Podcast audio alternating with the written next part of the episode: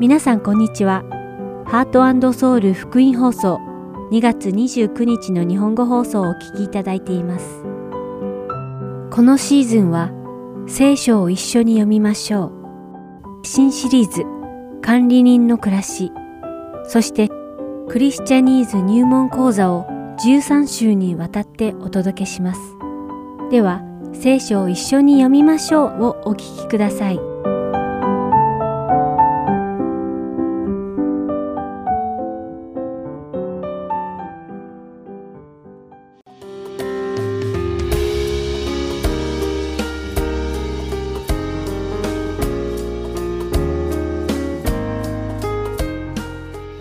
皆さんこんにちは。聖書を一緒に読みましょうのお時間です。お相手はダイヤモンド優子がお送りします。皆さんは旧約聖書に出てくる預言者エリアの話をご存知ですか？エリアとは列王記第一17章から登場する神様に仕える預言者で彼は一人でバールに仕える450人の預言者とアシュラに仕える400人の預言者つまり合計で850人もの異教の神に仕える預言者たちに立ち向かい、我が神様だけが唯一の神様であることをイスラエル全土に知らしめたとても有名な預言者です。では、列王記第一、17章一節を読んでみましょう。ギルアデのティシュベの出のティシュベ人エリアはアハブに言った。私の仕えているイスラエルの神、主は生きておられる。私の言葉によらなければ、ここ二三年の間は、梅雨も雨も降らないであろう。預言者エリアは、バールとアシュラを自分だけでなく、イスラエルの民にも崇拝するように仕向けているアハブ王のところへ出向き、自分が再びアハブ王のもとに現れるまで、これからの数年間はイスラエルに雨が降らないと予言します。そしてその日以来、イスラエルには雨が降らなくなりました。その当時の人々は、バールを雨と雷の神を司る神と深く信じており、雨を降らせるのもバールの神だと信じていました。しかし、真の神様に仕える預言者エリアは、バールではなく、主がすべてのことを治めておられることを人々に伝えようと試み、エリア自身がそうするまで3年間、イスラエルには雨が降らないと宣言したのです。そして3年後、エリアはどちらの神が真の神であるかに決着をつけるために、アハブ王に再会し、850人ものバールとアシュラに仕える異教と預言者たちに立ち向かいます。バールが雨と雷の神であると信じきっているバールの預言者たちは、バールに一日中祈りましたが、彼らがどんなに祈っても、彼らの祈りによって彼らの神、バールが空から火を下すことはありませんでした。なぜなら、バールは真の神ではなかったからです。一方、預言者エリアはたった一回の祈りで、我らの神様が天から火を授けることのできるお方であることを証明し、異教の神に仕える偽の預言者たちを処罰しました。そして三年半にわたる干ばつは終わりを迎えました。この驚くべき預言者エリアを、ヤコブの手紙第5章16節から18節ではこのように表しています。ですから、あなた方は互いに罪を言い表し、互いのために祈りなさい。癒されるためです。義人の祈りは働くと大きな力があります。エリアは私たちと同じような人でしたが、雨が降らないように熱心に祈ると、三年六ヶ月の間、地に雨が降りませんでした。そして再び祈ると、天は雨を降らせ、地はその実を実らせました。エリアの時代を考えてみてください。王を含め、ほぼすべての民が異教の神に仕えていたのです。すべての人が神様の見前で罪を犯していました。しかし、エリアは私たちと同じく人でありながら唯一の義人でした。ですからエリアが神様に祈った時、神様はエリアの祈りを聞き入れてくださり、乾いた罪まみれのイスラエルの地に雨が降ったのです。たった一人の義人エリアを通して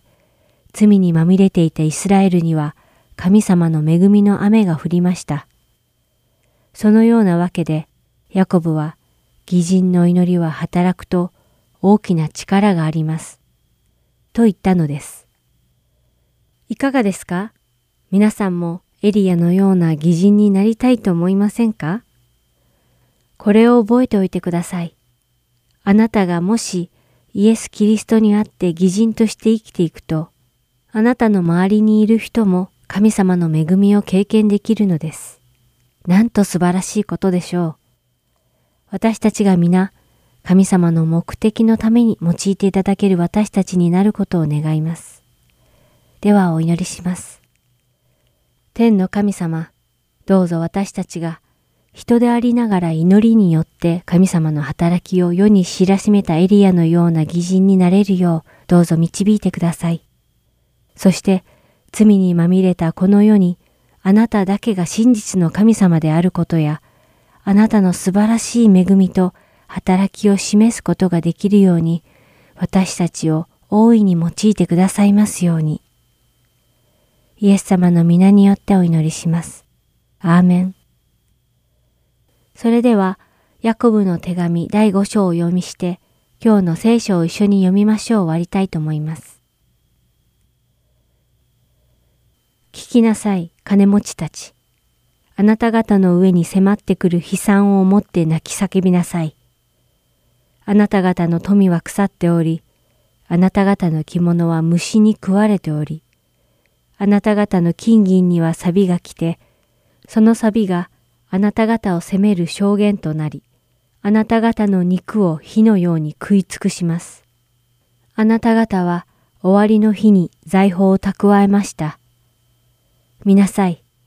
あなた方の畑の借り入れをした労働者への未払い賃金が叫び声を上げています。そして取り入れをした人たちの叫び声は万軍の主の耳に届いています。あなた方は地上で贅沢に暮らし、快楽にふけり、殺される日にあたって自分の心を太らせました。あなた方は正しい人を罪に定めて殺しました。彼はあなた方に抵抗しません。こういうわけですから、兄弟たち。主が来られる時まで耐え忍びなさい。見なさい。農夫は大地の貴重な実りを秋の雨や春の雨が降るまで耐え忍んで待っています。あなた方も耐え忍びなさい。心を強くしなさい。主の来られるのが近いからです。兄弟たち、互いにつぶやき合ってはいけません。裁かれないためです。見なさい。裁きの主が戸口のところに立っておられます。苦難と忍耐については、兄弟たち、主の皆によって語った預言者たちを模範にしなさい。見なさい。耐え忍んだ人たちは幸いであると私たちは考えます。あなた方は予部の忍耐のことを聞いています。また、主が彼になさったことの結末を見たのです。主は慈愛に富み、憐れみに満ちておられる方だということです。私の兄弟たちよ、何よりもまず誓わないようにしなさい。天を指しても地を指してもその他の何を指してもです。ただ、はいをはい、いいえをいいえとしなさい。それはあなた方が裁きに合わないためです。あなた方のうちに苦しんでいる人がいますか？その人は祈りなさい。喜んでいる人がいますか？その人は賛美しなさい。あなた方のうちに病気の人がいますか？その人は教会の長老たちを招き、主の皆によってオリーブ油を塗って祈ってもらいなさい。信仰による祈りは病む人を回復させます。主はその人を立たせてくださいます。また、もしその人が罪を犯していたなら、その罪は許されます。ですから、あなた方は互いに罪を言い表し、互いのために祈りなさい。癒されるためです。義人の祈りは働くと大きな力があります。エリアは私たちと同じような人でしたが、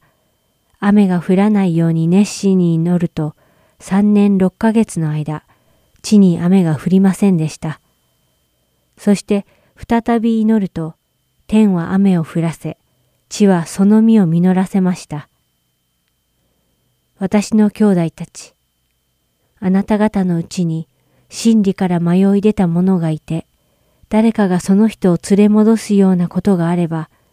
罪人を迷いの道から引き戻す者は、罪人の魂を死から救い出し、また多くの罪を負うのだということをあなた方は知っていなさい。今日も聖書を一緒に読みましょうにお付き合いいただきありがとうございました。それではまた来週お会いしましょう。お相手はダイヤモンド優子でした。さようなら。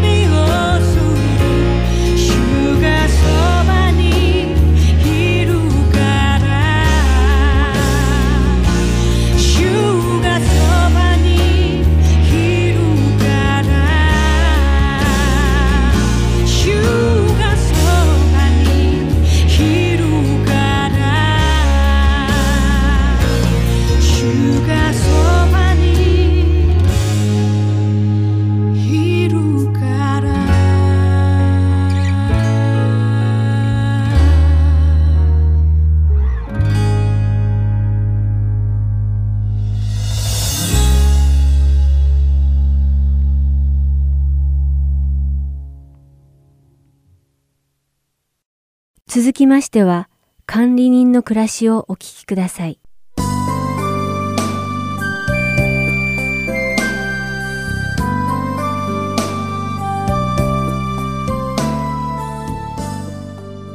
皆さんこんにちは。管理人の暮らしの時間です。お相手は横山まさるです。今日も皆さんと一緒に神様が私たちに託してくださったすべてを神様の御国のためにどのように使っていけばよいのかを聖書の御言葉を通して学んでいきましょう。さて皆さんはこの1週間神様に目を向け神様を思い天の御国に宝を積むことができたでしょうか？前回は私たちの目は心とつながっているということをイエス様の御言葉を通して学びました。私たちが見ようとするものは私たちの心にあるものとつながっているからです清いものを見たいと思って清いものを見る人は心に清いものがあるからです食べ物を見たいと思って食べ物ばかりを見ている人の心には食べ物があり、みだらなものを見ている人にはみだらな心があるのです。また、富ばかりを考えて富を見ている人の心は富に対する愛でいっぱいです。そして有名になりたいと欲してそのことばかりを見ている人の心は有名になることでいっぱいなのです。ここでヨハネの手紙第1の第2章の15節を一緒に読んでみましょう。そこには、世をも世にあるものをも愛してはなりません。もし誰でも世を愛しているなら、その人のうちに道地を愛する愛はありませんと書かれています。皆さんもよく知っているこの御言葉の本当の意味とは何でしょうか？主はこの世やこの世にあるものを愛してはならないと言われています。それは一体なぜなのでしょうか？前回イエス様の御言葉から誰も二人の囚人に仕えることができないことを学びました。この世やこの世のものを愛する人の心には神様を愛するための場所がないのです。次の16節には、すべての世にあるもの、すなわち肉の欲、目の欲、暮らし向きの自慢などは、道地から出たものではなく、この世から出たものだからです。とあります。私たちがこの世やこの世のものを愛したとき、なぜ神様への愛が消えてしまうのでしょうか？それは、この世のすべてのものは、私たちの目を神様に向けさせることがないからなのです。聖書には、そのようなものはすべて肉体を喜ばせ、目に楽しみを与えてくれるだけのものであると書かれています。この世の人々の心は慢心と誇りに満ちています。そして私たちがこの世のものに目を向けるとき、私たちの心は見ているもので満ちていくのです。それが続くとこの世のものから楽しみを得ることが私たちのすべてとなり、本来私たちの中にあるべき神様への愛が心から消えていってしまうのです。このように私たちが目で見て、その結果心に入ってくるものはとても大事だということがわかります。そして今回は前回学んだマタイの福音書の第6章をもう少し掘り下げて見ていきます。特にイエス様がこの章の後半で言われている私たちは一体何を見るべきであるかについて学んでいきましょう。前回私たちの目は体の明かりであり、私たちが見るものが心に影響を与えるとイエス様がおっしゃった御言葉を学びました。またイエス様は誰も二人の主人に仕えることはできないと言われました。一方を愛するとき、他方を嫌うことになるからです。一方を重んじるということは、他方を軽んじることになります。ですから、マタイの福音書の第6章24節に書かれているように、神様と富の両方に同時に使えることはできないのです。次にマタイの福音書の第6章25節から30節を見てみましょう。そこには、だから私はあなた方に言います。自分の命のことで何を食べようか、何を飲もうかと心配したり、また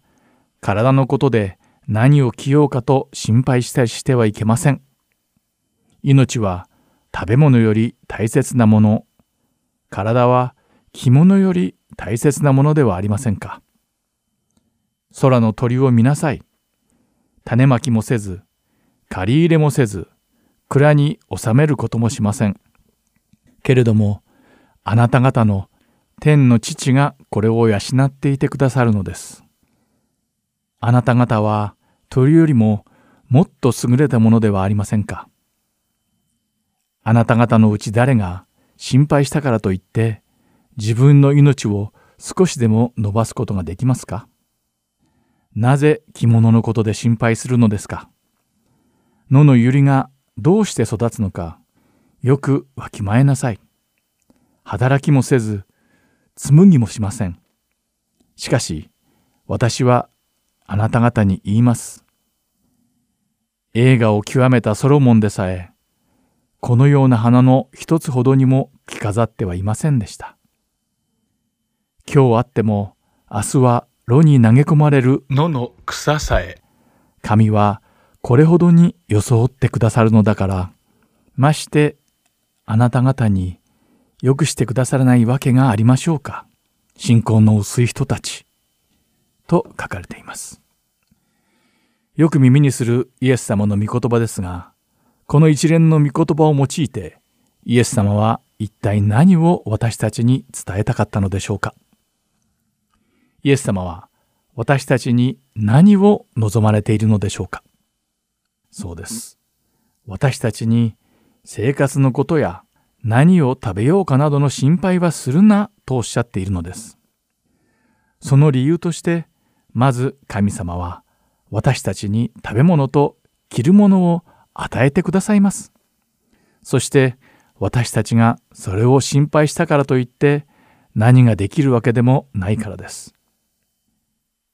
イエス様は目は体の明かりであるから何を見て何を心に取り込むかが大切だとおっしゃいました。そしてイエス様はこの説で空を飛ぶ鳥を見なさいと言われました。また野の草について考えてみなさいとおっしゃいました。私たちが目で見て心に持つべきものはこの世の考え方や価値観ではなく神様がどのように被造物を守り、世話をしてくださるかということなのです。私たちは空を飛ぶ鳥や野草よりも価値のあるものです。これはとても明白です。イエス様は私たちがこの真実を理解することを心から望まれておりました。私たちの創造主であられる父なる神様は空の鳥に餌を与え、明日には炉に投げ込まれてしまう野草さえも着飾らせてくださいます。しかし神様は私たちを鳥や野草よりももっともっと愛してくださっているのです。ご自分の一人子を私たちのために犠牲にしてくださるほど私たちを愛してくださっている神様が私たちを飢えさせたり着るものを与えてくださらないことなどありえないからです。主は神様の子供たちは暮らしのことや食べ物のことで心配してはいけないとおっしゃっています。神様を父と呼ぶ者たちはそのような心配をしてはいけないのです。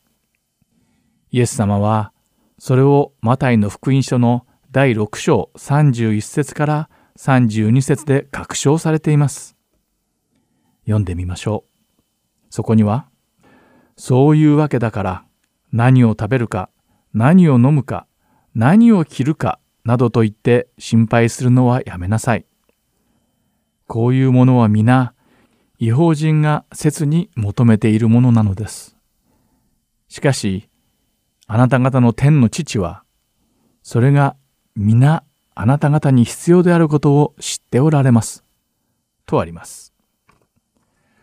そうです。父なる神様は私たちが何を必要としているかなどすべてご存知なのです。ですからそれを追い求めるような者たちは神様を父とは呼ばないのです。またこの説は違った見方もできます。それはもし私たちが何を食べて飲もうかと心配してそれを自分たちの力だけに頼って追い求めるのであればそのような者たちは神様を父と呼ばないという解釈です。つまり神様が全ての主権を持っておられ全てを世話してくださることを信じていないということになるのです。もし私たちが神様の子供であり神様を父と呼ぶのであれば私たちは何を食べようかとか飲もうとか着ようとかに目を向けてはいけないのです。つまりそういったことに心をとらわれるべきではないのです。私たちはもっと別のものを見て、それで心を満たすべきなのです。それが一体何であるのかが次の説、マタイの福音書の第6章の33節から34節に書かれています。読んでみましょう。そこには、だから神の国とその義とをまず第一に求めなさい。そうすれば、それに加えて、これらのものはすべて与えられます。だから、明日のための心配は無用です。明日のことは明日が心配します。ロークはその日その日に十分あります。とあります。神様の子供であるなら、衣食のことを心配するのではなく、神様の身旨について考え、神様が私たちに何をしてほしいのか、そしてどのように用いられたら、この世に主の身旨が実現するのかを追い求めるべきなのです。神様が私たちの衣食住の世話をしてくださるとはっきり書かれています。だから何の心配もいらないのです。私たちはもっと長期的な、つまり永遠の天の御国における観点から物事を考えるべきなのです。また逆に神様の御国とその義を求めないのであれば、私たちは一体何のために飲み食いしたりするのでしょうか？そこに目的や理由は存在するのでしょうか？もし存在するとしたなら、それはきっと自分の王国と自分の義のためでしょう。自分の夢や将来の計画のためだけに服を着て食べて飲んで暮らしているのであればその人は神様を父とは思っておらず神様を知りません。自分が自分の道地であるという認識を持っているだけだからです。皆さんはどうでしょうか？神様を知らない人のように何を食べようか何を飲もうかまたどんな服を着ようかと心配していますか？あるいは神様に全幅の信頼を置いて衣食住に関することなど一切心配などしていませんか？神様の御国と義を第一に追い求めそのために生きていますか？今日学んだイエス様の御言葉から主が私たちに切に望んでおられる真実を皆さんが理解できたことを願っています。ではまた次回管理人の暮らしでお会いしましょう。お相手は横山まさるでした。さようなら。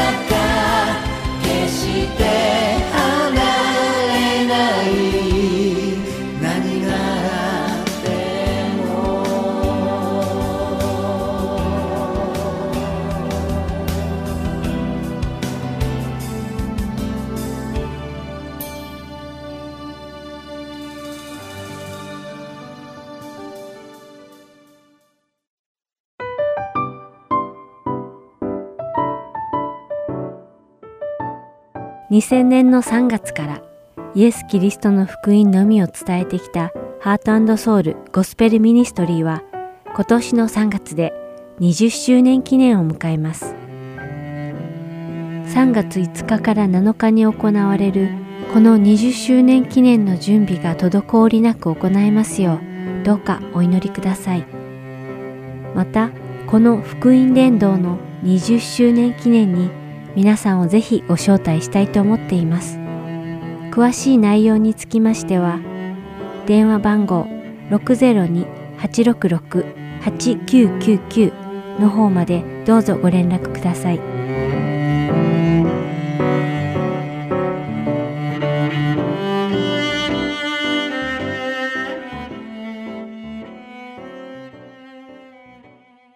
次はクリスチャニーズ入門講座をお聞きください。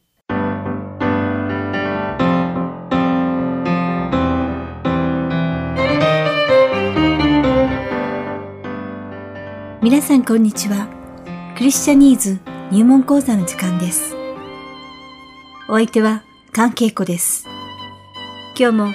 クリスチャンがよく使うクリスチャン用語について学んでいきましょう。さて、新約聖書において、特に死福音書の中で、なんだか聞き慣れない名前のグループに属する人たちのことが頻繁に出てきます。特にイエス様が奇跡を起こされた時に、これらの人々はよく登場しています。その人々とは、パリサイ人とサトカイ人、そして立法学者です。立法学者はさておき、パリサイ人とサドカイ人は、ユダヤ教のパリサイ派、そしてサドカイ派とも呼ばれることもあるようで、名前からすると何かの派閥のようにも聞こえますが、実際に聖書においては、彼らはイエス様に敵対するグループとして描かれています。今回のクリスチャニーズ入門講座は、パリサイ人とサドカイ人、そして立法学者と呼ばれる人たちがどういう人たちだったのか、そして彼らがどうしてイエス様に敵対していたのかについて学んでいきましょう。では、まずパリサイ人についてお話ししましょう。四福音書の中では、パリサイ人こそ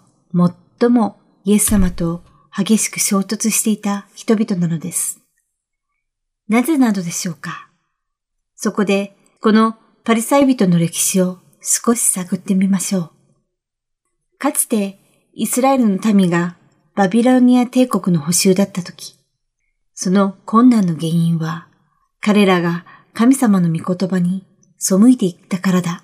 と気づいていた人たちがいました。そこでこの人たちはトーラの教えを忠実に守り実行し始めたのです。では、ここでトーラについて少し説明しましょう。トーラとは神様がモーセに明かされたモーセの立法のことで、それが書かれたヘブル語の5つの書をトーラと呼んでいるのです。また、これらの語書はキリスト教の聖書の最初の語書でもあり、それらは創世記、出エズピト記、レビ記、民数記、そして新明記のことなのです。パリサイ人はモーセの立法を忠実に学び、完璧に理解していました。そして彼らはモーセの立法を遵守するための立法を作ってしまったほど熱心だったのです。しかし、この自分たちが作った立法を正当化するために、パリサイ人はモーセの立法に歪曲した条項を作ったのです。これらの曲解された条項は長老の言い伝えとして知られています。そしてパリサイ人はモーセの立法を徹底的に遵守したばかりではなく、この言い伝えもしっかりと守っていたのです。神様がモーセに与えた立法を守ることは良いことであり、御言葉に従って生きることは大切なことです。しかし、時が経つにつれて問題が起こり始めました。立法や言い伝えを守って生きることは、もともとは神様を賢み、尊敬するためだったはずなのに、いつの間にか自分たちが優越感を得るための独善的な行為にすり替わっていってしまったのです。パリサイ人たちは神様が与えてくださった立法の大切な真髄を自ら作った言い伝えによって変えてしまい、それを正当化する偽善的な生き方に変わっていきました。当然のことながら、そんなパリサイ人はイエス様の教えに従うことなどできず、イエス様と敵対していました。イエス様は彼らのことを白く塗られた墓と呼ばれました。その理由は彼らの外見は立派だったのですが、中身は腐っていた偽善者だったからです。次に聖書の中でパリサイ人と共によく登場する人たち、サドカイ人について簡単にご説明しましょう。サドカイ人は貴族階級、祭司階級からなる体制派のグループで、パリサイ人と共にイスラエルの支配階級を成していました。パリサイ人と同じように、サドカイ人もモーセの立法を遵守していました。しかしながら、彼らはモーセ五書のみに権威を置き、それ以外のユダヤ教の立法学者たちが御言葉を解釈して作った書や、長老の言い伝えを拒絶していました。聖書によれば、パリサイ人とサドカイ人には、その信じていた教義にも少し違いがあったようです。サドカイ人たちは復活と審判、そして見つかりの存在を信じていませんでした。彼らは肉体の死後の霊的な世界に関係している事柄を全く信じていませんでした。よって、メシア、救い主に関する期待もありませんでした。したがって、サドカイ人たちも地上の生活は仮のもので、その後に来る永遠の命について教えておられたイエス様を拒否したのです。これがサドカイ人という人たちでした。そして最後にご紹介するグループは立法学者たちです。彼らが一体どういう人たちだったのか簡単に説明しましょう。立法学者の仕事は旧約聖書の御言葉を勉強し解釈することでした。そして彼らは時折弁護士とも呼ばれ、聖書の解釈の仕事をしていたために、多くの場合、パリサイ人のリーダーとしての役割も担っていました。これが立法学者という人たちでした。さて、パリサイ人、サドカイ人、そして立法学者たちについて大まかに説明してきましたが、今日の放送によって皆さんの理解が深まり、彼らとイエス様の関係がより明確になったことを願っています。では、また次回、クリスチャニーズ入門講座でお会いしましょう。お相手は関係子でした。さようなら。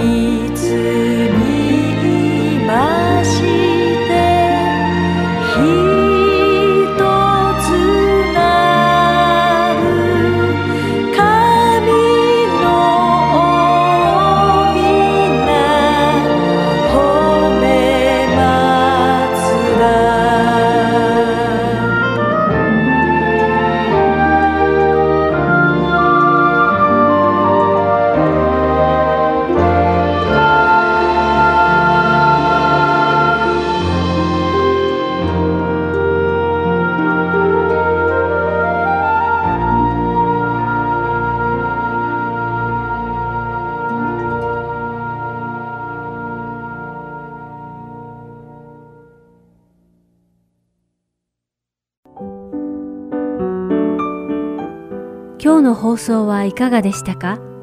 最後までお付き合いくださりありがとうございました。また来週お会いしましょう。